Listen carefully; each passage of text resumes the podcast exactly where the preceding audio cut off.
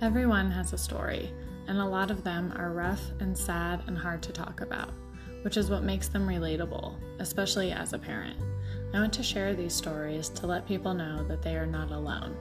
In this podcast, I will cover everything from the day to day life as a stay at home mom to the battles and struggles different people have had with parenthood. This is a safe space to be vulnerable and to be heard. Tune in every week for a new episode and get to know some parents who may have a story like yours.